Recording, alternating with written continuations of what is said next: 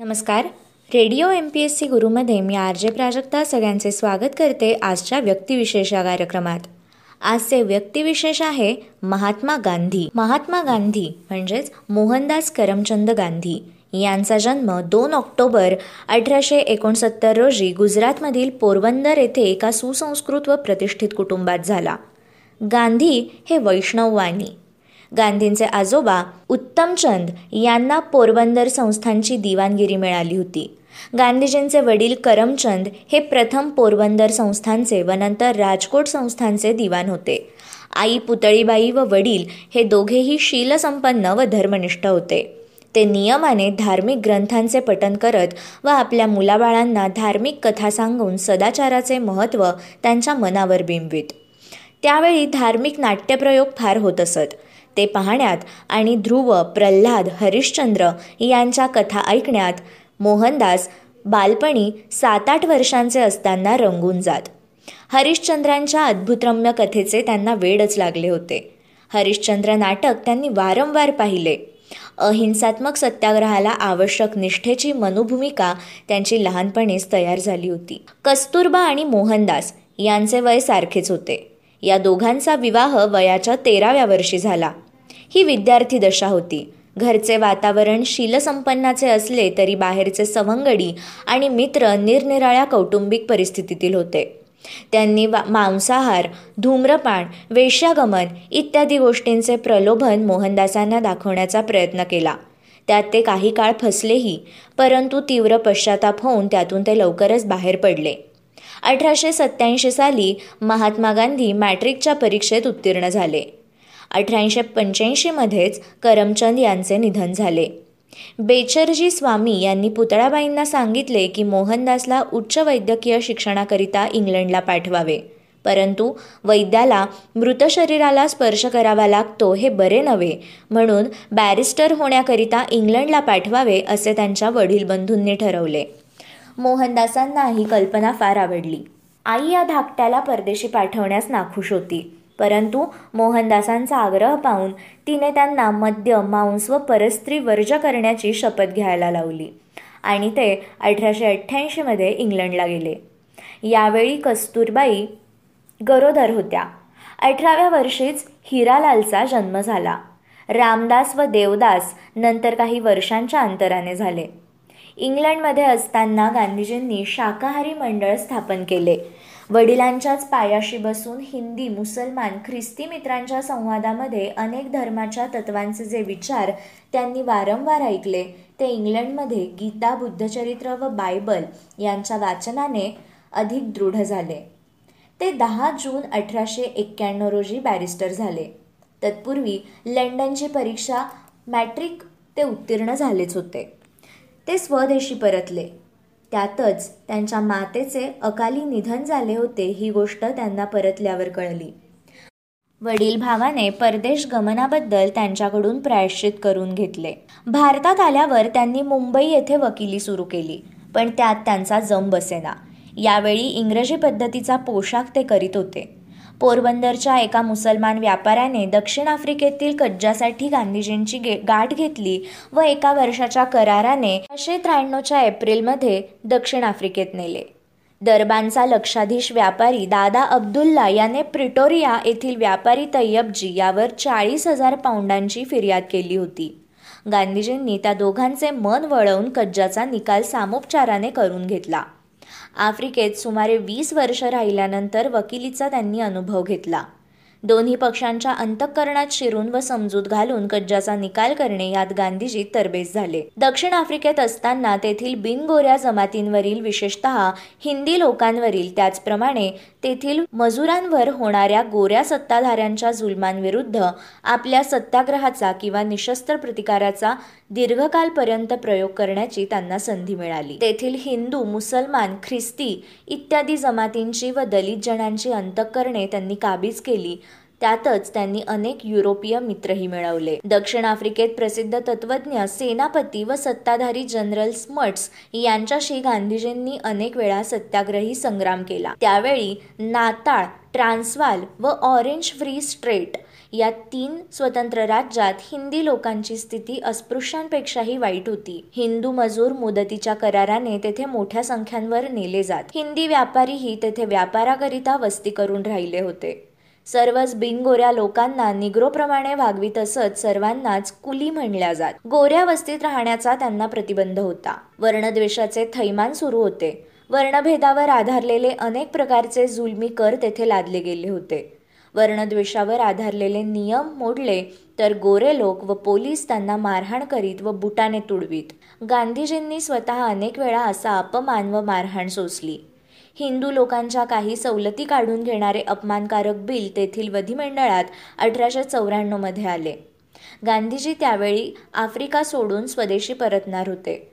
परंतु आयत्या वेळी परत येण्याचा बेतरहित करून ते तेथेच राहून लढा देण्याचा संकल्प त्यांनी सोडला. नाताळ इंडियन काँग्रेस या नावाची त्यांनी त्याकरिता स्थापना केली.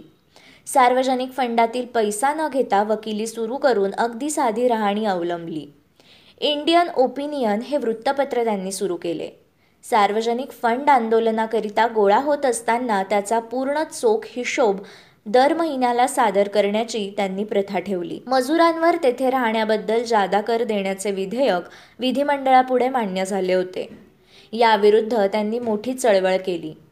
गोरे लोक त्यामुळे त्यांच्यावर खूप चवताळले होते. याच सुमारास अठराशे शहाण्णवच्या जून महिन्यात गांधीजी भारतीयांना तेथील परिस्थिती समजावून सांगण्याकरिता तात्पुरते भारतात परतले.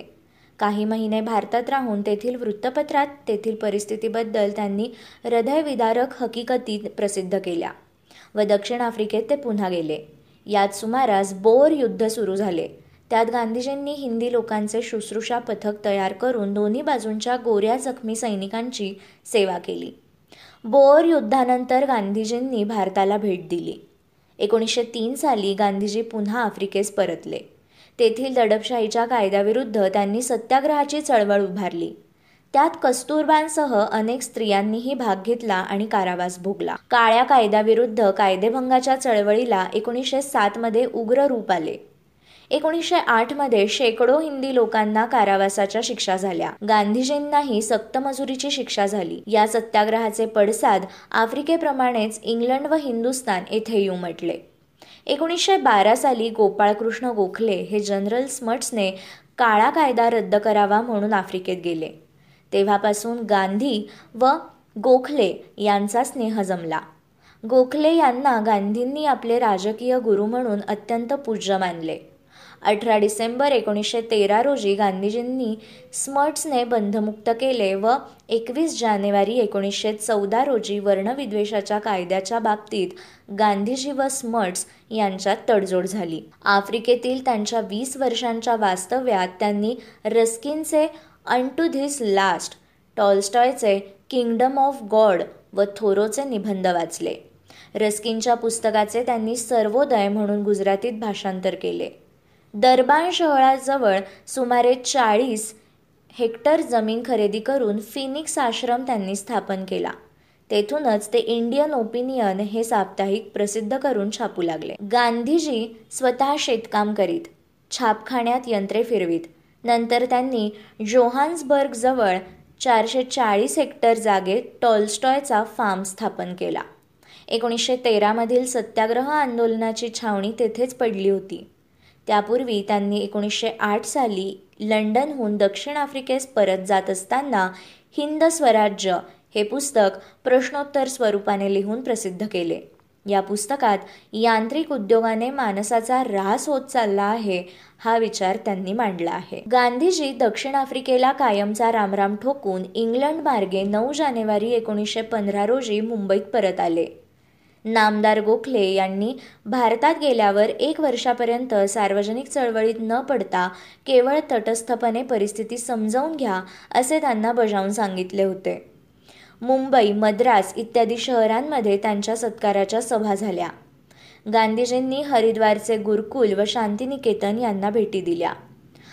हरिद्वार येथे कांगडी गुरुकुलाचे आचार्य श्रद्धानंद यांची त्यांना गाठ पडली. त्यांनीच प्रथम गांधीजींचा महात्मा म्हणून निदर्श करून गौरव केला.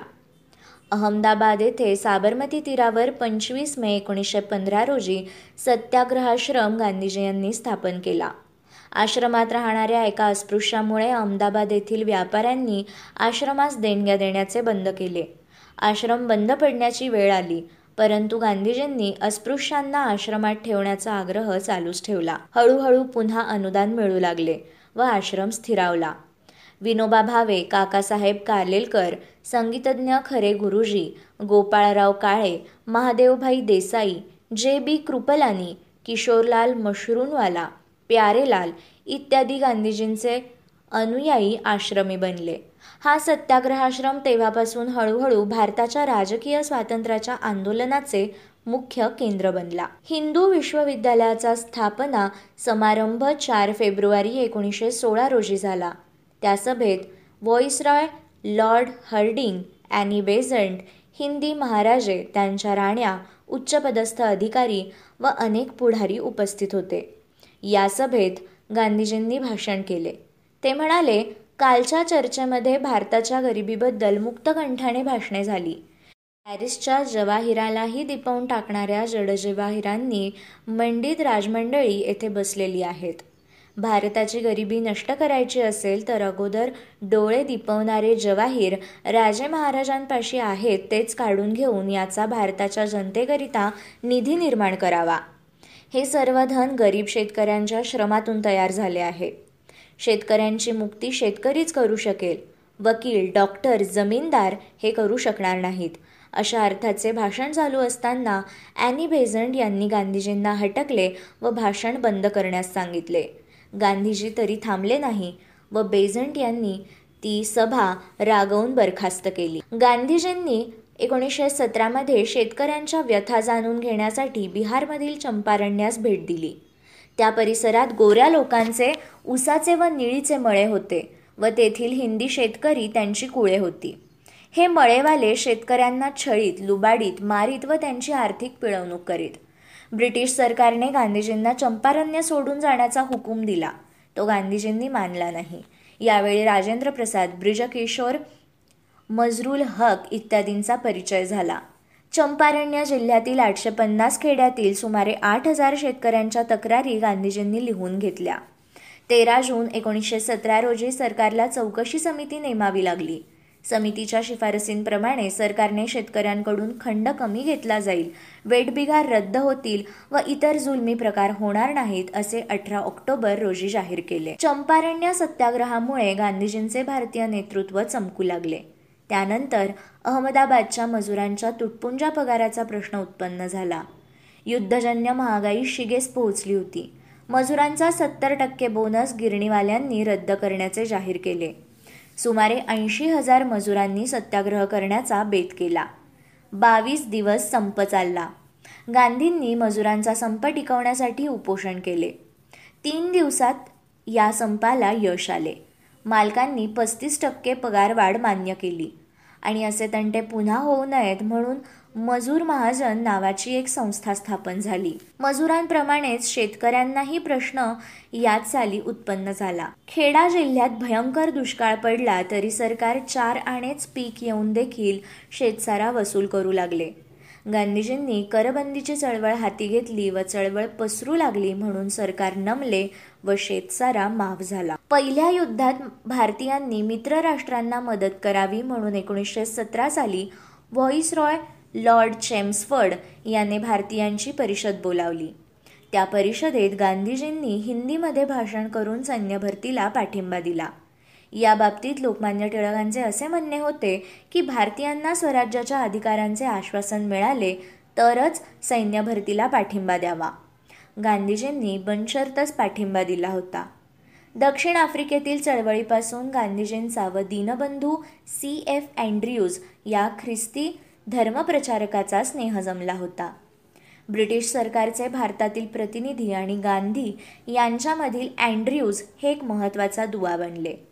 सैन्य भरतीच्या प्रचाराकरिता देशभर फिरत असताना गांधीजींची प्रकृती अत्यंत परिश्रमाने ढासळली. अतिसाराचा विकार जडला. अंगात बारीक तापही सारखा राहू लागला. खेडा जिल्ह्याच्या सत्याग्रहापासून वल्लभभाई पटेल यांचा स्नेहसंबंध वाढू लागला होता. वल्लभभाई अहमदाबादला गांधीजींना भेटायला आले.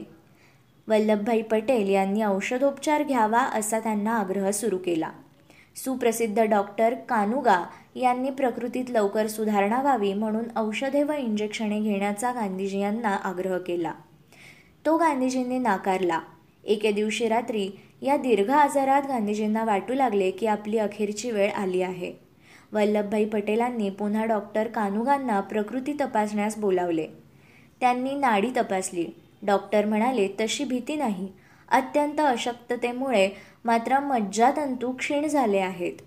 शेवटी एकच उपाय उपयोगी पडला. सर्व शरीराला बर्फाचा लेप केला गेला होता. गांधीजी या आजारातून बाहेर पडले. तेव्हापासून निसर्गोपचारावर त्यांची फार भिस्त. आश्रमात कोणी आजारी पडले तर उपवास व निसर्गोपचार यांच्यावर ते भर देत असत. जर्मनांचा पराभव होऊन पहिले जागतिक महायुद्ध एकोणीसशे अठरा साली संपले. ब्रिटन विजयी झाले.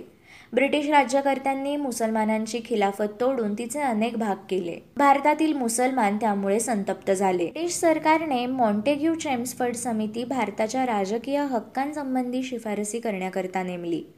त्यात स्वराज्याचे हक्क नव्हतेच. लोकप्रतिनिधींची कायदा मंडळे व द्विदल राज्यपद्धती देण्याचे मात्र ठरले. परंतु गव्हर्नरांचे व केंद्र सरकारचे वरिष्ठ अधिकार कायम ठेवले गेले. भारतात असंतोष यामुळे पसरत गेला. तो दाबून टाकण्याकरता न्यायमूर्ती रौलट यांच्या अध्यक्षतेखाली नेमलेल्या समितीच्या शिफारसींप्रमाणे दडपशाहीचा कायदा केंद्र सरकारने मंजूर केला. या कायद्याच्या विरोधात गांधीजींनी सत्याग्रहाची चळवळ उभारली. गांधीजींनी भारतभर दौरा सुरू केला. सहा एप्रिल एकोणीसशे एकोणीस रोजी देशभर हरताळ पाळण्यात आला. हिंदू व मुस्लिम यांच्यामध्ये प्रचंड एकजूट घडून आली. पंजाब सरकारने पंजाबमध्ये शिरण्याची गांधीजींना मनाई केली. पंजाब सरकारने त्यांना अटक करून परत मुंबईला पाठवले. देशभर हाहाकार उडाला. जालियनवाला बाग हत्याकांडामुळे गांधीजींनी सुरू केलेला सत्याग्रह तात्पुरता तहकूब केला गेला. काँग्रेसने पंडित मदन मोहन मालवीय मोतीलाल नेहरू चित्तरंजन दास उमर सोमानी इत्यादिकांची पंजाबात अथवा अन्यत्र झालेल्या अत्याचारांच्या चौकशीकरिता चौदा ऑक्टोबर एकोणीसशे एकवीस रोजी सरकारने लॉर्ड हंटर यांच्या अध्यक्षतेखाली पाच गोरे व तीन हिंदी गृहस्थ यांची समिती नेमली. या समितीपुढे सत्याग्रहाचे प्रवर्तक म्हणून गांधीजींची साक्ष झाली. काँग्रेस समितीने असा निर्णय दिला की लोकांना हिंसक मार्गापासून परावृत्त करण्याकरिता हरताळ पाळण्यात आला होता. सत्याग्रहाची चळवळ हे सरकारविरुद्ध बंड होते परंतु सरकारच्याही हातून अन्याय झाले अशी कबुली हंटर समितीने दिली. एकोणीसशे वीस साली नागपूर येथे काँग्रेसचे अधिवेशन भरले त्यात असहकारितेकरिता आंदोलन सुरू करण्याचा ठराव मान्य करण्यात आला. खिलाफतीचे पुनरुज्जीवन करण्याची चळवळही याच चळवळीबरोबर उभारली. देशभर सभा मिरवणुका प्रभात फेऱ्या निघू लागल्या. कायदे मंडळावर देशातील शेकडो प्रतिनिधींनी बहिष्कार घातला. हजारो लोकांनी सरकारी नोकऱ्या सोडल्या.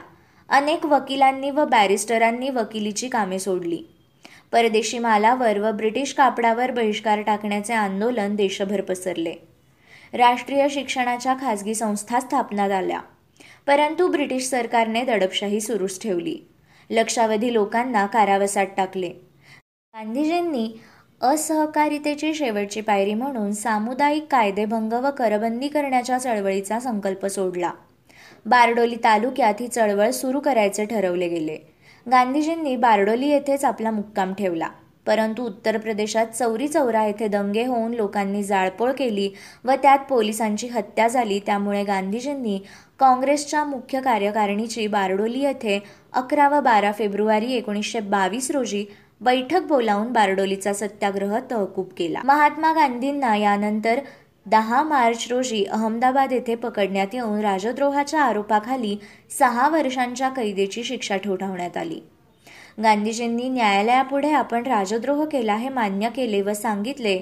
ब्रिटिश राज्यपद्धती आणि तिचा कायदा हा भारतीय जनतेच्या हिताच्या विरुद्ध आहे. मी बादशहाविरुद्ध अप्रिती उत्पन्न केली नाही तर ब्रिटिशांच्या राज्यपद्धतीविषयी अप्रिती उत्पन्न केली आहे. अशी अप्रिती उत्पन्न करणे हे कर्तव्य व सद्गुणाचे दर्शन मी समजतो. न्यायाधीश ब्रूमफिल्ड यांनी निकाल देताना सांगितले तुमचे ध्येय उच्च व तुमचे वर्तन थोर साधूला शोभण्यासारखे आहे. परंतु तुमच्या सत्याग्रहाचा उद्देश उच्च व प्रयत्न अत्याचाराविरुद्ध असले तरीही अत्याचार घडले म्हणून मी तुम्हास मोठ्या खेदाने शिक्षा सुणवत आहे. सहा वर्षांच्या साध्या कैदेची मी शिक्षा फरमावतो. येरवडा जेलमध्ये गांधीजींना यानंतर रवाना केले गेले. तेथे एकोणीसशे चोवीस साली त्यांचा आंत्रपुच्छ शोध हा विकार बळावला. त्यांच्यावर शस्त्रक्रिया करण्यात आली व पाच फेब्रुवारीला त्यांना मुक्त करण्यात आले. त्यानंतर गांधीजींनी ब्रिटिश राज्यकर्त्यांशी लढा न करता सामाजिक सुधारणांसारख्या विधायक कार्यक्रमांना वाहून घेतले. मोतीलाल नेहरू चित्तरंजन दास वल्लभभाई पटेल इत्यादी काँग्रेस नेत्यांनी स्वराज्य पक्ष स्थापून कायदेमंडळात स्वराज्याच्या हक्कांकरिता झगडायचे ठरवले. हिंदू मुस्लिम ऐक्य अस्पृश्यता निवारण खादी ग्रामोद्योग गाव सफाई इत्यादी कार्यक्रम गांधीजींनी हाती घेतले. गांधीजींनी देशभर प्रवास करून प्रचार केला. राजगोपालचारी जवाहरलाल नेहरू हे गांधीजींच्या विधायक कार्यक्रमात सहकार्य करू लागले आणि गांधीजींच्या कार्यक्रमाचे ते समर्थक बनले. काँग्रेसमधील एम आर जयकर न ची केळकर मदन मोहन मालवीय इत्यादी मंडळी मुसलमानांचे मन वळवणे अशक्य आहे असे म्हणून हिंदू महासभेकडे वळली. काँग्रेसमधील अनेक मुसलमान नेते बॅरिस्टर जिना सर अली इमाम यांनी डिसेंबर एकोणीसशे पंचवीसमध्ये अलीगड येथे मुस्लिम लीगचे अधिवेशन भरवून मुस्लिमांची एक राजकीय फळी उभी केली. भारतातील राजकीय असंतोष केंद्राच्या व प्रांतांच्या विधिमंडळात शिरलेल्या स्वराज्य पक्षाच्या द्वारे वारंवार प्रकट होऊ लागला. हे पाहून नवे आंदोलन उद्भवण्याच्या अगोदरच राजकीय स्वनिर्णयाचे हक्क वाढावे म्हणून ब्रिटिश राज्यकर्त्यांनी सायमन आयोग नेमण्याचे ठरवले. तीन फेब्रुवारी एकोणीसशे अठ्ठावीस रोजी सायमन आयोग मुंबई बंदरात उतरला. तेव्हापासून त्याविरुद्ध निदर्शने सुरू झाली. देशभर ब्रिटिश विरोधी निदर्शनांचे थैमान सुरू झाले. काँग्रेसने सायमन आयोगावर बहिष्कार घालण्याचा निर्णय घेतला होता. लाहोरला लाला लजपत राय व लखनौला जवाहरलाल नेहरू यांच्यावर उग्र निदर्शने चालू असताना लाठी हल्ला झाला. लाला लजपत राय या लाठी हल्ल्याने उत्पन्न झालेल्या दुखण्यातच कालवश झाले. भारताचे राजकीय वातावरण तप्त झाले. हे पाहून पंडित जवाहरलाल नेहरू व सुभाषचंद्र बोस यांनी काँग्रेसचे उद्दिष्ट संपूर्ण स्वातंत्र्य हे जाहीर करण्याचे ठरवले. गांधी साम्राज्याअंतर्गत स्वराज्याचे समर्थक होते. या दोघांना त्यांनी आश्वासन दिले की एकतीस डिसेंबर एकोणीसशे एकोणतीसपर्यंत साम्राज्याअंतर्गत स्वराज्य मिळाले नाही तर मी संपूर्ण स्वातंत्र्यवाला होईल. त्यात सुमारास भगतसिंग सशस्त्र क्रांतिकारकांच्या हालचाली सुरू झालेल्या गांधीजींच्या लक्षात आल्या. लॉर्ड आयर्विन यांच्या आगगाडीखाली नवी दिल्ली स्टेशनजवळ बॉम्बस्फोट झाला. भारताच्या राजकीय चळवळीला हिंसक वळण मिळणार असे दिसू लागले. ते टाळण्याकरिता गांधीजींनी एकोणीसशे तीस साली सविनय कायदेभंगाची घोषणा केली. बारा मार्च एकोणीसशे तीस रोजी सकाळी साडेसहा वाजता साबरमती आश्रमातून गांधीजींनी स्वराज्य मिळवल्याशिवाय परत येणार नाही अशी प्रतिज्ञा करून समुद्र किनाऱ्यावरील दांडीकडे मिठाचा कायदा तोडण्याकरिता बहात्तर सत्याग्रही वीरांसह यात्रा सुरू केली. सहा एप्रिलला यात्रा संपली. गांधीजींनी बेकायदेशीर रीतीने मीठ गोळा केले.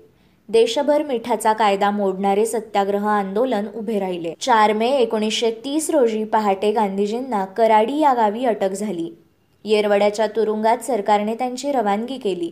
देशामध्ये लक्षावधी लोक कायदेभंग करून कारावासाची शिक्षा भोगू लागले. पंचवीस जानेवारी एकोणीसशे एकतीस रोजी शांततामय वातावरण निर्माण करण्याकरता लॉर्ड आयर्विन यांनी गांधीजी यांची बिनशर्त सुटका केली. गांधीजी आणि आयर्विन यांच्यात वाटाघाटी होऊन पाच मार्च एकोणीसशे एकतीस रोजी गांधी आयर्विन करार झाला. भारताच्या राजकीय स्वनिर्णयाच्या हक्काचा प्रश्न चांगल्या रीतीने सोडवण्याकरिता इंग्लंडमध्ये नोव्हेंबर एकोणीसशे एकतीसमध्ये भारतीय प्रतिनिधींची गोलमेज परिषद भरली. गांधीजी या परिषदेत उपस्थित राहिले. इंग्लंडमध्ये त्यावेळी कमरेला पंचा अंगावर उबदार साधी शाल व पायात वाहना असा पोशाख होता. गोलमेज परिषदेमध्ये भाषण करताना गांधीजींनी सांगितले की ब्रिटिश प्रजाजन म्हणवण्यात मला एकेकाळी अभिमान वाटत होता. आता बंडखोर म्हणून घेणे मला अधिक आवडेल. हिंदू मुसलमान स्पृश्य अस्पृश्य यांना विभक्त मतदारसंघ द्यावे की नाही याबद्दल तेथे हिंदी प्रतिनिधींमध्ये मतभेद झाले. अशा प्रकारची जातीयता स्वराज्यात राहू नये त्याकरिता प्राण गेले तरी चालतील असे गांधीजी यांनी त्या परिषदेत निकराने जाहीर केले. भारतात आल्यावर तीन जानेवारी एकोणीसशे एकतीस रोजी गांधीजींना अटक झाली. त्यानंतर वल्लभभाई पटेल जवाहरलाल नेहरू राजेंद्र बाबू सुभाषचंद्र बोस डॉक्टर अन्सारी आझाद कस्तुरबा कमला नेहरू इत्यादी राष्ट्रीय नेत्यांचा ब्रिटिश सरकारने अटक करून त्यांची कारागृहात रवानगी केली. अठरा ऑगस्ट एकोणीसशे बत्तीस रोजी ब्रिटिश राज्यकर्त्यांनी डॉक्टर भीरा उर्फ बाबासाहेब आंबेडकरांच्या आग्रहावरून अस्पृश्यांना विभक्त मतदारसंघ दिल्याचे जाहीर केले. हे ऐकल्यानंतर गांधीजी यांनी वीस सप्टेंबर रोजी या प्रश्नावर प्राणांतिक उपोषण सुरू केले. डॉक्टर आंबेडकरांशी त्यांनी वाटाघाटी केल्या. तारीख सव्वीस रोजी गांधीजींचा जीव वाचवण्याकरिता डॉक्टर आंबेडकर यांनी तडजोड केली व येरवडा करार झाला. आठ मे एकोणीसशे तेहतीसपासून त्यांनी पापाचे प्रायश्चित्त म्हणून एकवीस दिवसांचे उपोषण सुरू केले. सरकारने त्यानंतर त्यांची लगेच मुक्तता केली. बारा जुलै एकोणीसशे तेहतीस रोजी गांधीजींनी सामुदायिक सत्याग्रहाचे आंदोलन मागे घेतले परंतु त्यांनी एकोणीसशे चौतीसमध्ये वैयक्तिक कायदेभंग सुरू केला. त्यातही पुन्हा त्यांना एका वर्षाची कैद झाली. परंतु पुन्हा उपोषण सुरू केल्यामुळे सरकारने त्यांची काही दिवसांनी मुक्तता केली. जानेवारी एकोणीसशे चौतीसमध्ये बिहार येथे भयंकर धरणीकंप झाला. हजारो लोक त्यात मृत्युमुखी पडले. लाखो घरे जमीनदोस्त झाली. गांधीजींनी भूकंपग्रस्त भागात फिरून लोकांची सेवा केली. गांधीजींनी शेठ जमनालाल बजाज या आपल्या एका थोर अनुयायाच्या सांगण्यावरून वर्धा येथील सेवाग्राम येथे आश्रम स्थापन केला. तेथे ते अखेरपर्यंत राहिले आणि विधायक कार्यक्रमाला पुन्हा त्यांनी वाहून घेतले. त्यांनी एकोणीसशे अडोतीसमध्ये बंगालचा दौरा केला. बंगाल हे सशस्त्र क्रांतिकारकांचे केंद्रस्थान होते. शेकडो सशस्त्र क्रांतिकारक कारावासात खितपत पडले होते. त्यांना ब्रिटिश अधिकाऱ्यांशी विचारविनिमय करून त्यांनी बंधमुक्त केले. प्रांतिक व केंद्रीय निवडणुकीत एकोणीसशे सदतीसमध्ये बंगाल व पंजाब सोडून बहुतेक प्रांतांमध्ये काँग्रेस बहुमताने निवडून आली. सात प्रांतांमध्ये काँग्रेस मंत्रिमंडळाचे राज्य सुरू झाले. दुसरे जागतिक महायुद्ध एकोणीसशे एकोणचाळीसमध्ये सुरू झाले. युद्ध सहकार्य नाकारून गांधीजींच्या सल्ल्याप्रमाणे या काँग्रेसच्या मंत्रिमंडळांनी राजीनामे दिले. बॅरिस्टर जिनांच्या सल्ल्यानुसार मुस्लिम लीगने काँग्रेस मंत्रिमंडळ बरखास्त झाल्यामुळे देशभर मुक्ती दिन साजरा केला. एकोणीसशे एक्केचाळीसच्या एप्रिलमध्ये गांधीजींनी पुन्हा वैयक्तिक सत्याग्रह सुरू केला. भारतात शांतता नांदावी व युद्ध प्रयत्न सहाय्य व्हावे म्हणून अकरा मार्च रोजी भारताला स्वराज्याचे हक्क युद्ध संपल्याबरोबर द्यावे तसे चर्चिल यांच्या मंत्रिमंडळाने ठरवून सर स्टॅफर्ड क्रिप्स यांचा आयोग भारताकडे पाठवला. गांधी प्रभूती नेते आणि क्रिप्स यांच्यात वाटाघाटी झाल्या परंतु अखेर त्या फिसकटल्या. याचे कारण गांधीजींना युद्ध सहकार्य करायचे नव्हते. गांधीजींनी ब्रिटिशांना विरोध न करण्याचे युद्धारंभीचे धोरण नंतर बदलले होते. म्हणून त्यावेळचे रॉय वेव्हेल यांनी गांधीजी शब्दाचे पक्के नव्हते अशा अर्थाचे विधान केले. गांधीजी आठ ऑगस्ट एकोणीसशे बेचाळीस रोजी अखिल भारतीय काँग्रेस समितीची मुंबई येथे बैठक बोलावली. त्या बैठकीत त्यांनी भारत स्वतंत्र झाला असा निर्णय जाहीर केला आणि छोडो भारत आंदोलन देशभर सुरू केले. गांधीजींनी लोकांना सांगितले की करा किंवा मरा ही घोषणा त्यावेळी गांधीजींनी दिली. नऊ ऑगस्ट रोजी गांधीजींसह शेकडो नेत्यांची धरपकड झाली आणि त्यांना कारागृहात डांबण्यात आले. गांधीजींना पुणे येथील आगाखान बंगल्यात स्थानबद्ध केले गेले. त्यांच्याजवळ कस्तुरबा महादेव देसाई डॉक्टर गिल्डर डॉक्टर सुशील नायर सरोजनी नायडू इत्यादींना ठेवले. महादेव देसाई हे गांधीजींचे चिटणीस. तेथे त्यांचा मृत्यू झाला. गांधीजींच्या पत्नी कस्तुरबा या हृदयविकाराने आजारी होत्या. बावीस फेब्रुवारी एकोणीसशे त्रेचाळीस रोजी त्यांचे निधन झाले. या अत्यंत प्रियजनांचा वियोग गांधीजींनी मोठ्या धैर्याने सहन केला. कस्तुरबांनी गांधीजींबरोबर मोठ्या निष्ठेने आदर्श पतिव्रता म्हणून जीवन व्यतीत केले. सहा मे एकोणीसशे चौवेचाळीस साली गांधीजींची बिनशर्त मुक्तता झाली. दोन ऑक्टोबर एकोणीसशे चौवेचाळीस रोजी एक कोटी बारा लाखांचा कस्तुरबा निधी सेवाग्राम येथे गांधीजींच्या स्वाधीन करण्यात आला. काँग्रेस कार्यकारिणीचे जवाहरलाल नेहरू व अन्य नेते यांची जून एकोणीसशे पंचेचाळीसमध्ये कारागृहातून मुक्तता झाली. एकोणीसशे शेहेचाळीसमध्ये इंग्लंडमध्ये मजूर पक्षाचे मंत्रिमंडळ ॲटली यांच्या नेतृत्वाखाली सत्तारूढ झाले. त्यांनी मे एकोणीसशे शेहेचाळीसमध्ये भारताच्या स्वराज्याची योजना तयार केली. संविधान परिषद व हंगामी राष्ट्रीय मंत्रिमंडळ बनवण्याचा अधिकार भारताला त्या योजनेदरम्यान मिळाला. एकोणतीस जुलै एकोणीसशे शेहेचाळीस रोजी मुस्लिम लीगने पाकिस्तानच्या मागणीकरिता आंदोलन उभारले. भारताची फाळणी अपरिहार्यपणे झाली. गांधीजींना ती मुळीच मान्य नव्हती. एक वेळ माझ्या देहाचे दोन तुकडे पडले तरी चालतील पण भारताची फाळणी मी होऊ देणार नाही असे गांधीजींनी जाहीर केले. परंतु तीन जून एकोणीसशे सत्तेचाळीस रोजी जवाहरलाल नेहरू सरदार वल्लभभाई पटेल इत्यादी नेत्यांनी भारताची फाळणी मान्य केली. या सुमारास हिंदू मुस्लिमांचे यादवी युद्ध देशभर पेटले. पंधरा ऑगस्ट एकोणीसशे सत्तेचाळीस रोजी भारताचे स्वातंत्र्य जाहीर झाले. हिंदू मुस्लिमांच्या भयंकर कत्तली चालूच होत्या. गांधीजींनी दिल्लीतील वातावरण शांत होईपर्यंत उपोषण करण्याचे जाहीर केले. तेरा जानेवारी एकोणीसशे अठ्ठेचाळीस रोजी बेमुदत उपोषण त्यांनी सुरू केले. भारत सरकारने पाकिस्तानचे पंचावन्न कोटी रुपये परत करावे अशी गांधीजींची मागणी होती. ही मागणी वल्लभभाई व इतर नेत्यांना मान्य नव्हती परंतु गांधीजींचा जीव वाचवण्याकरिता ती अखेर मान्य करावी लागली. सोळा जानेवारी रोजी गांधीजींनी हे उपोषण सोडले. तीस जानेवारी एकोणीसशे अठ्ठेचाळीसचा दिवस उजाडला. काँग्रेसने सत्तेचा स्वीकार न करता जनतेच्या दारिद्र्याचे प्रश्न सोडवावेत विधायक कार्यक्रमाला वाहून घ्यावे म्हणून लोकसेवक संघ योजना गांधीजी यांनी तयार केली.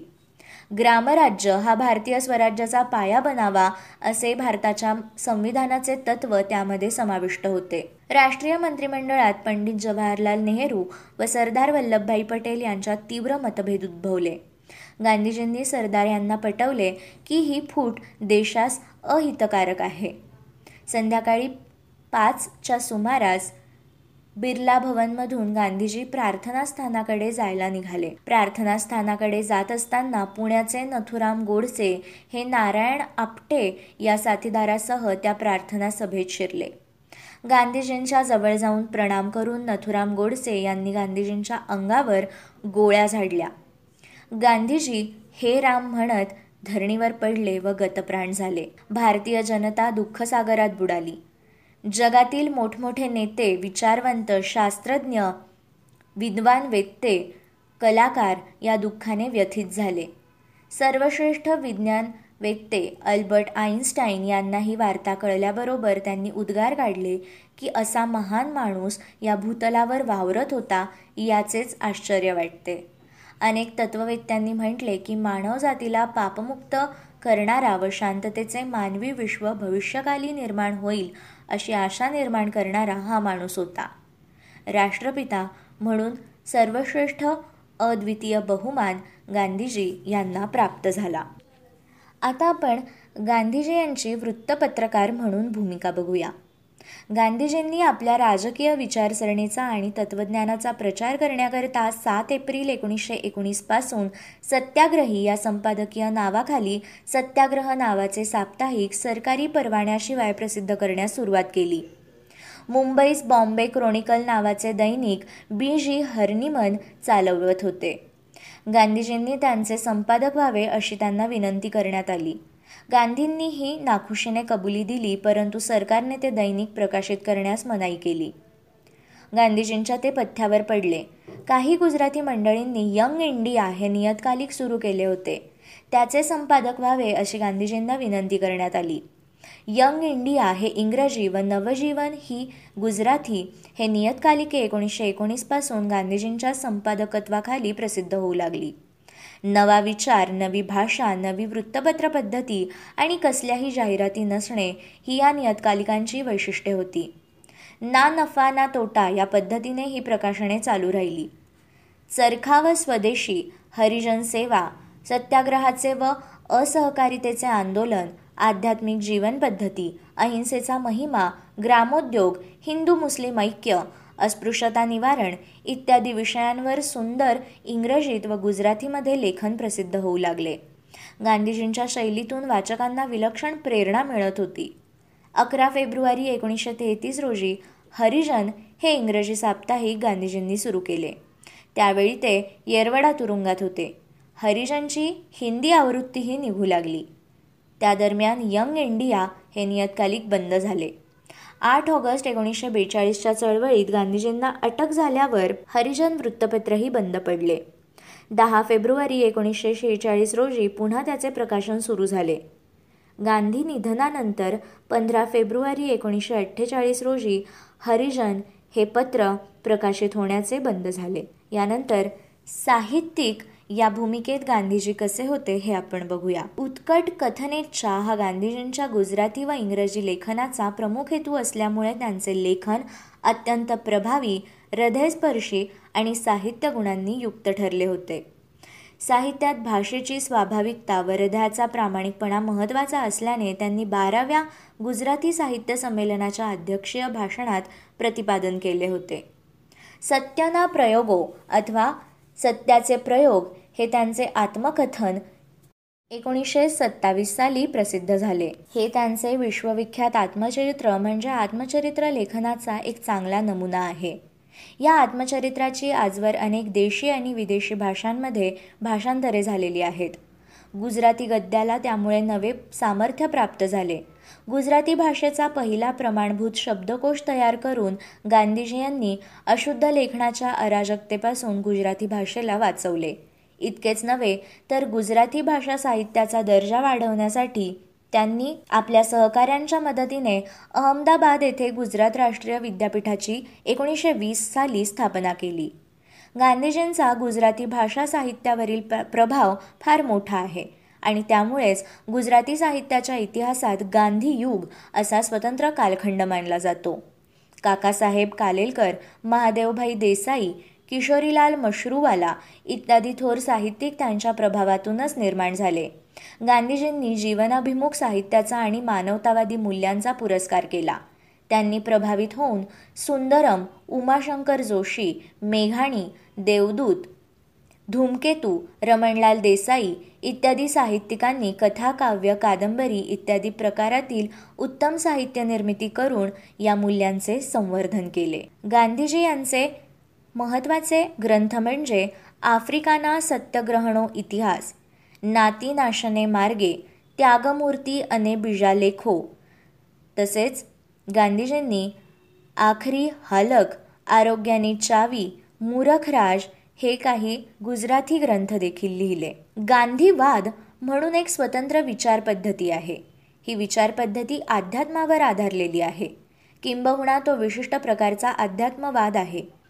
गांधीवाद ही एक जीवन पद्धती आहे असे काही गांधी अभ्यासकांचे म्हणणे आहे. गांधीवादाचा प्रभाव आधुनिक जगाच्या सामाजिक व राजकीय विचारसरणीवर पडल्याशिवाय राहत नाही. गांधीजी स्वतः मनाने पक्के हिंदू होते तरी तत्वत धर्मदृष्ट्या जगातील प्रसिद्ध धर्मांमध्ये मूलभूत ऐक्य आहे अशी त्यांची श्रद्धा होती. आणि जगातील सर्व धर्मांना व्यापणारे रहस्य आपणाला प्राप्त झाले आहे अशी त्यांची भावना होती. गांधीवाद हा धार्मिक मानवतावाद आहे. नीतिशास्त्र समाजरचना व राजनीती यांना आधारभूत अशी नैतिक दृष्टी या मानवतामध्ये स्वीकारलेली दिसते. हा मानवतावाद ईश्वरनिष्ठा ही मूलभूत आहे असे मानतो. ईश्वर म्हणजे सत्य व सत्य म्हणजेच ईश्वर असे गूढवादी समीकरण गांधीजींनी मांडले आहे. ईश्वर हेच सत्य हा उपनिषदांचा व अद्वैत वेदांताचा सिद्धांत आहे. सृष्टीचे वैज्ञानिक पद्धतीने शोधलेले सत्य असा त्या सत्याचा अर्थ नाही. उच्च नैतिक नियम असा त्या सत्याचा अर्थ दिसतो. म्हणून सत्याचा प्रयोग या शब्दावलीने सूचित केलेले वैज्ञानिक पद्धत ही अलंकारिक अर्थानेच घ्यायची आहे.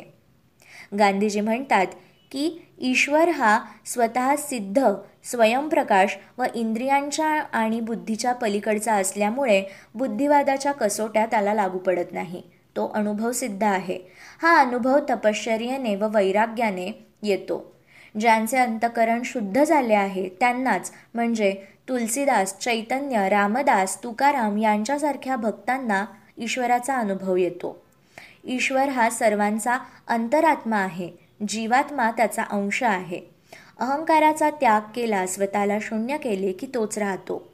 ईश्वर हाच सत्य असल्यामुळे अन्य जग मिथ्या आहे.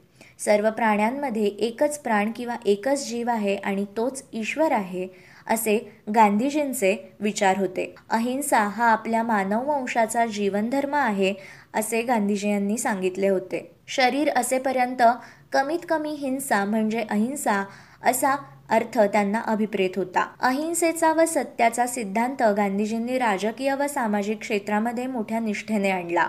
त्याला ते सत्याग्रह म्हणतात. शुद्ध साध्याकरिता शुद्ध साधनेच उपयोगी पडतात. शुद्ध साध्याकरिता अशुद्ध साध्य साधने वापरल्यास साध्य ही अशुद्ध बनते व जवळ आलेले साध्य दूर जाते म्हणून सत्याग्रहच हे शुद्ध साधन आहे असे त्यांचे म्हणणे होते. गांधीजींचा ब्रह्मचर्याचा सिद्धांत हा अहिंसेचाच उपसिद्धांत आहे. इंद्रियांवर संभोगावर विजय मिळवल्याशिवाय निस्वार्थता प्राप्त होत नाही. निस्वार्थता असेल तरच अहिंसा साधते असे त्यांचे म्हणणे होते. सत्य व अहिंसा या दोन नैतिक तत्वांवर आधारलेल्या रस्किनच्या पुस्तकावरून सुचलेला गांधींचा सर्वोदयवाद हे सामाजिक राजकीय व आर्थिक तत्वज्ञान आहे. आर्थिक समता मानवी ऐक्याच्या तत्वावर विकसित करणे ही ऐतिहासिक प्रगतीची गरज आहे असे गांधीजी मानत.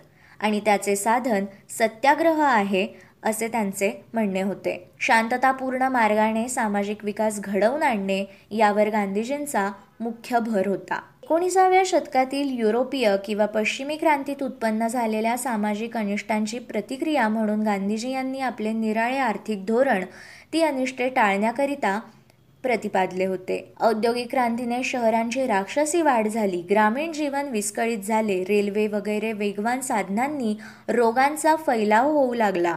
हस्तव्यवसाय बुडाले. बेकारांची संख्या अनावरपणे वाढू लागली व भांडवलदार वर्ग मजुरांची पिळवणूक अधिकाधिक करू लागला. त्यामुळे गरीब श्रीमंत हा भेद अत्यंत तीव्र झाला. हस्तव्यवसाय सुटल्याने माणसांचे आरोग्य बिघडू लागले. माणसांना आधिभौतिक भोग हेच मुख्य श्रेय वाटू लागले व समाधानी वृत्ती नष्ट होऊन माणूस यंत्रांचा दास झाला. औद्योगिक क्रांती झालेल्या राष्ट्र मागासलेल्या राष्ट्रांवर साम्राज्य पसरवू लागली आणि मागासलेपण आणि मागासलेल्या राष्ट्रांची सांस्कृतिक दुरावस्था वाढली. तसेच आर्थिक दुर्गती होत गेली याची तीव्र जाणीव होऊन गांधीजींनी नवीन आर्थिक धोरण सांगितले. निसर्गातील जी संपत्ती माणसाला निय निरंतर प्रयत्न करून चिरंतन कालापर्यंत लाभेल तिच्याच आधारावर उद्योग चालवले पाहिजेत असे त्यांचे म्हणणे होते. खनिज संपत्तीवर आधारलेले आधुनिक यांत्रिक उद्योग हे दुय्यम म्हणून अपरिहार्य असतील. तेवढे चालवणेच हितावह होईल. परंतु मनुष्याच्या शरीरश्रमाची गरज संपली आहे आणि अशी परिस्थिती निर्माण होता कामा नये. ग्रामसंस्था कायम टिकेल व शहरे वाढणार नाहीत अशी अर्थव्यवस्था पाहिजे ती कुटीर उद्योगांवरच टिकू शकेल असे तत्व गांधीजींनी मांडले. औद्योगिक क्रांतींमुळे शहरांची भरभराट होत असतानाच ती थांबली पाहिजे. आधुनिक वैज्ञानिक शोधांवर आधारलेली आर्थिक क्रांती ही जगातील संपन्न राष्ट्रांची युद्धखोरी वाढवत आहे. जगातील राष्ट्राराष्ट्रांमध्ये शांततेचे संबंध निर्माण करण्यासाठी ही परिस्थिती प्रतिकूल आहे असे विचार गांधीजी यांनी मांडले. आजचे स्वतंत्र भारताचे अर्थकारण हे या गांधीवादी अर्थकारणातून दूर गेले आहे. ते ग्रामराज्य स्थापण्यासाठी अनुकूल नाही.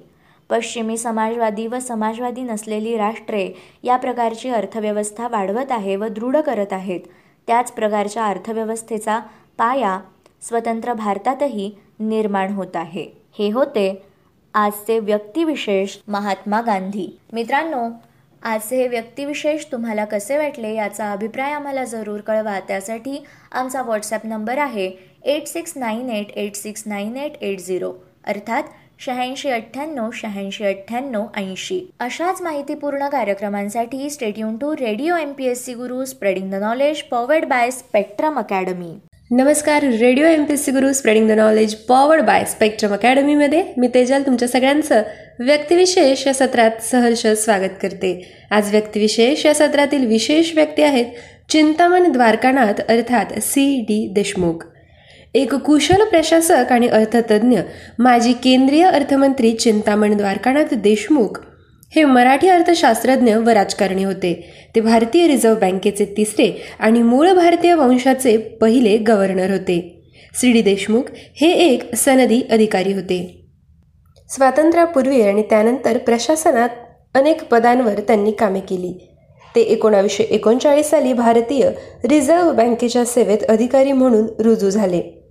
गव्हर्नर पदावर नियुक्ती होण्यापूर्वी ते रिझर्व्ह बँकेतच आधी सचिव म्हणून आणि पुढे डेप्युटी गव्हर्नर म्हणून एकोणावीसशे एक्केचाळीस ते एकोणावीसशे त्रेचाळीसमध्ये कार्यरत होते. एकोणावीसशे त्रेचाळीस ते एकोणावीसशे एकोणपन्नास या काळात चिंतामणराव भारतीय रिझर्व्ह बँकेचे गव्हर्नर म्हणून कार्यरत होते. दिनांक एक जानेवारी एकोणावीसशे एकोणपन्नास रोजी रिझर्व्ह बँकेचे राष्ट्रीयकीकरण त्यांच्याच कार्यकाळात झाले. एकोणावीसशे पन्नास ते एकोणावीसशे छप्पन्न या काळात चिंतामणराव स्वतंत्र सार्वभौम भारताचे पहिले अर्थमंत्री होते. संयुक्त महाराष्ट्र चळवळीच्या काळात केंद्रीय मंत्रिमंडळातून राजीनामा देऊन चिंतामणराव बाहेर पडले. त्यांनी इम्पिरियल बँकेचे राष्ट्रीयकीकरण आयुर्विमा व्यवसायाचे राष्ट्रीयकीकरण ग्रामीण पतपुरवठा सर्वेक्षण याबाबतीत महत्त्वपूर्ण पावले उचलली. भारतातील नियोजनबद्ध विकासाचा पाया चिंतामणराव यांनी घातला. त्यांच्या योगदानाबद्दल एकोणावीसशे चौवेचाळीस साली त्यांना सर किताब अर्थात नाईटहूड बहाल करण्यात आला. ते सुप्रसिद्ध स्वातंत्र्य सेनानी आणि सामाजिक कार्यकर्त्या दुर्गाबाई देशमुख यांचे पती होते. त्यांनी आंतरराष्ट्रीय नाणेनिधी व जागतिक बँकेवर भारताचे प्रतिनिधी म्हणून काम पाहिले. विद्यापीठ अनुदान मंडळाचे अध्यक्ष म्हणूनही त्यांनी काम पाहिले. सरकारकडून त्यांना पद्मभूषण पदवी प्रदान करण्यात आली. देशातील आणि परदेशातील अनेक विद्यापीठांनी त्यांना सन्माननीय डॉक्टरेट पदवी प्रदान केली. ते संस्कृतचे गाढे अभ्यासक होते. रायगड जिल्ह्याचे भूमिपुत्र आणि भारताचे पहिले अर्थमंत्री सी डी देशमुख यांच्या जीवनाचे पैलू नव्या पिढीला समजावेत यासाठी रायगड जिल्ह्यातील रोहा नगरपालिकेने त्यांचे स्मारक रोहा येथे दोन हजार तेरा साली उभारले. सी डी देशमुख यांनी इंग्लंडमधील केम्ब्रिज विद्यापीठातून शिक्षण घेतले. त्यांचे बालपण रायगड जिल्ह्यातील तळे येथे गेले. त्या काळात अत्यंत प्रतिष्ठेच्या असलेल्या जगन्नाथ शंकरशेठ संस्कृत शिष्यवृत्तीचे चिंतामणराव देशमुख सर्वप्रथम विजेते होते. इंडियन सिव्हिल सर्व्हिस या परीक्षेत एकोणावीसशे अठरा साली सर्वात अधिक गुण मिळवणारे ते पहिले भारतीय ठरले. हा विक्रम नंतर कुणीही भारतीय मोडू शकला नाही. उत्तम प्रशासकीय सेवेबद्दल मॅक्सेसे हे आंतरराष्ट्रीय स्तरावरील प्रतिष्ठेचे पारितोषिक एकोणावीसशे एकोणसाठ साली त्यांना मिळाले. भारताच्या पहिल्या पंचवार्षिक योजनेचे चिंतामणराव शिल्पकार होते. सी. डी. देशमुख यांच्या रोहा येथील स्मारकात त्यांच्या दुर्मिळ छायाचित्रांचे संकलन करून त्यांचा जीवनपट उलगडण्यात आला आहे. भारतीय रिझर्व्ह बँकेचे पहिले गव्हर्नर म्हणून त्यांनी स्वाक्षरी केलेल्या नोटाचे दुर्मिळ फोटोही या स्मारकात प्रदर्शित करण्यात आले आहेत. त्या काळात रिझर्व्ह बँक पाकिस्तान आणि बर्मा या देशांसाठी नोटा छापत असे. त्यामुळे सी डी देशमुखांच्या स्वाक्षरी असलेल्या दुर्मिळ नोटांची छायाचित्रे या प्रदर्शनात मांडण्यात आल्या आहेत. त्यांच्या शैक्षणिक पदव्या त्यांना मिळालेला मॅगसेसे पुरस्कारही स्मारकात ठेवण्यात आला आहे. सी डी देशमुखांच्या जीवनातील सुरुवातीचा काही काळ सोडला तर त्यांचे बहुतांशी वास्तव्य हे दिल्ली आणि मुंबईत होते. त्यामुळे सी डी देशमुखांच्या आयुष्यातील विविध घटनांची छायाचित्रे गोळा करणे हे मोठे आवाहन होते. मात्र दिल्लीतील इंडिया इंटरनॅशनल सेंटरचे मोठे सहकार्य लाभल्याने या स्मारकात त्यांच्या दुर्मिळ घटकांचा संग्रह करता आला. सी डी देशमुख यांनीच स्थापन केलेल्या या संस्थेत त्यांची आठशेहून अधिक दुर्मिळ छायाचित्रे होती. त्यातील निवडक छायाचित्रे संस्थेने स्मारकासाठी उपलब्ध करून दिली. त्यामुळे स्मारक खऱ्या अर्थाने साकार होऊ शकले आणि यामुळे या भव्य स्मारकाच्या माध्यमातून सी डी देशमुखांच्या आठवणींना उजाळा देण्यात येतोय. स्मारकात एका भव्य ग्रंथ दालनाची उभारणी देखील करण्यात आली आहे. तरुणांना स्पर्धा परीक्षेत भाग घेता यावा यासाठी उपयुक्त पुस्तकांचे दालन उपलब्ध करून देण्यात आले आहे. सी. डी. देशमुख यांच्यासारख्या राजकारणी व उत्तम प्रशासकाच्या कार्यांची प्रेरणा इतरांना मिळावी हाच या स्मारकामागचा उद्देश होता. परंतु या स्मारकाप्रमाणेच नाते येथील त्यांच्या वास्तुस्थळास देखील डागडुजीचा हातभार मिळाल्यास सी. डी. देशमुख यांना भारतीयांकडून वंदना दिली जाईल. आज व्यक्तिविशेष या सत्रात आपण सी डी देशमुख यांच्याविषयीची माहिती जाणून घेतली. पुन्हा भेटूया पुढील व्यक्तिविशेष या सत्रात. तोपर्यंत stay tuned to radio M P S C Guru spreading the knowledge powered by Spectrum Academy आमच्या कार्यक्रमांचा फीडबॅक कळवण्यासाठी आमचा व्हॉट्सअप क्रमांक आहे eight six nine eight eight six nine eight eight zero अर्थात शहाऐंशी अठ्ठ्याण्णव शहाऐंशी अठ्ठ्याण्णव ऐंशी. धन्यवाद.